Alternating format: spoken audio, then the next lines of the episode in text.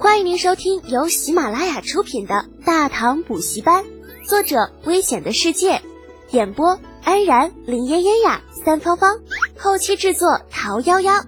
感谢订阅。第六百一十一集，好船，船自然是好船。这船老大也是靠水吃饭的，自然知道啊，原来自己那艘商船顺流而下的撞击力有多大。那脚下这条船吃了自己那船的一撞，却依然能够继续行驶，这本身就说明了问题了。更何况这船不管是长度还是宽度，都要比他原来那一条大上一倍还多呢。嗯，挺好是吧？李浩呵呵一笑。接下来的一句话，那惊得这船老大差点一屁股坐到满是血腥味的甲板上。送给你了，就算是我撞坏你那艘船的赔偿吧。啊！川老大几乎不敢相信自己的耳朵，送送送给我？对呀，从现在开始，它是你的了。呃呃不呃不，那那那啥。那个侯爷啊，您的手下刚刚已经给过小人金子了，五五十两，足够小人再买一条船。您这……那你走运了，很快就是大东家了。手底下三条大船，还有一条是海船，这条河上好像没人比得过你了。程茵茵不知道什么时候来到了甲板上，站在李浩背后调侃那船老大。此时的他已经知道了那些个倭人的身份，不过却丝毫没有同情他们的想法。弱肉强食，这本就是这个世界的基本属性。大唐可不是后世没有那么多的和平主义者，更何况程茵茵还是程咬金的女儿，耳濡目染，早已经习惯了这样的事情。区别在于，今天是他第一次真正面对如此血腥的场面罢了。一番折腾之后。倭人全部被赶下了战船，李浩懒得去管他们的死活，收了他们的武器，直接让他们滚蛋，爱去哪儿去哪儿。至于使团什么的，李浩根本就没有放在心上。倭国使团怎么了？倭国使团就不需要负担社会责任了吗？敢在大唐的土地上肆无忌惮，就算是那个什么鬼天皇来了，也他妈照样打出屎来。反正今天这事，李浩占着理，就算把官司打到李二面前，也是不怕的。打发了所剩不多的小鬼子，李浩一行在码头附近随意找了一家客栈住下，等着从长安出发的水师战船过来。之所以不继续南下，主要是因为不管是船老大的船，还是倭人的船，经过之前的撞击，那或多或少都有了一些损伤。虽然表面上看不大看得出来，但若是出行，还是有不小的风险的。出于安全考虑，李浩选择留下。信鸽已经送出去好几天了，从长安出发的战船估计就在宝鼎附近，要不了多长时间就会到达，到时候再继续上路也是一样。安顿好了住处，李浩和程茵茵各自简单的梳洗了一下，便回了房间休息。护卫们该当值的当值，不当值的聚在一起讨论刚刚斩获多少，收获几何。却不知在码头一个不起眼的位置。正有两双满是仇恨的眼睛，正一眨不眨盯着他们所住的客栈。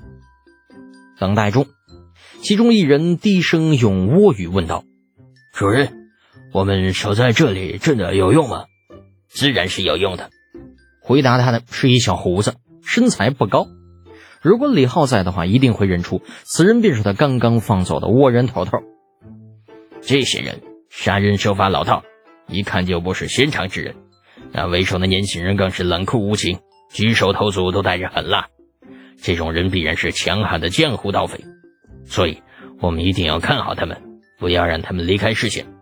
等成都卫到了，我们便以他们为近身之剑。那小胡子说话的时候，眼中闪过一抹刻骨的仇恨之意，大有把李浩一行碎尸万段的意思。少吉斯奈主人英明。怪不得主人会一直跟着他们，原来是打算将他们一网打尽。不错，我都是这个意思。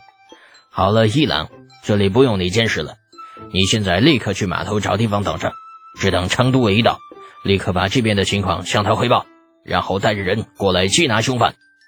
咦，被称作伊朗的家伙用诡异的语调应了一声，转身隐入了人群当中。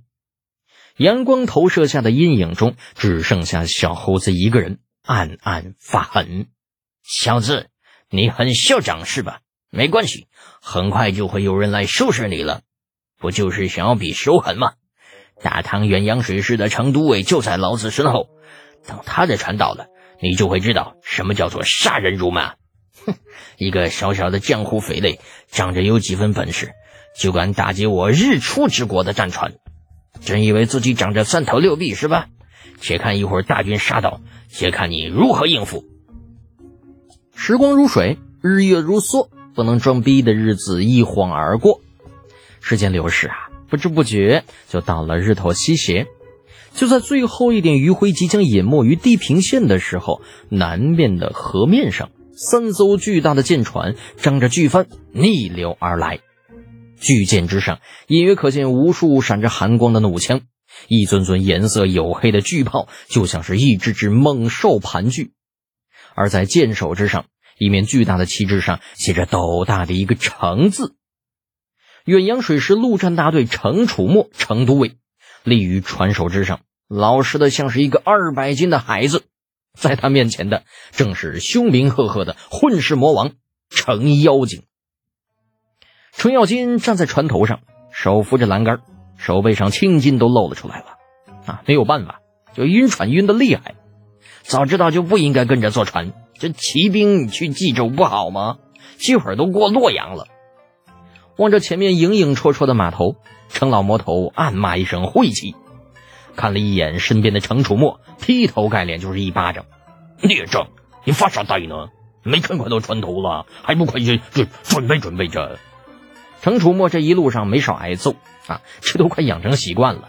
知道老头子这是在没事找事翻了个白眼儿。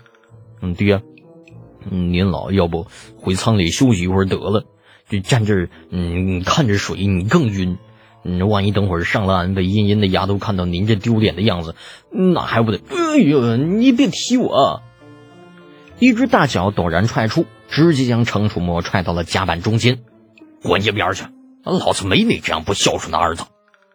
程楚墨都被踹懵逼了，躺在甲板上好一会儿才缓过神来，就瞪了一眼躲在一边看热闹的水手，挠头：“都看什么看呢？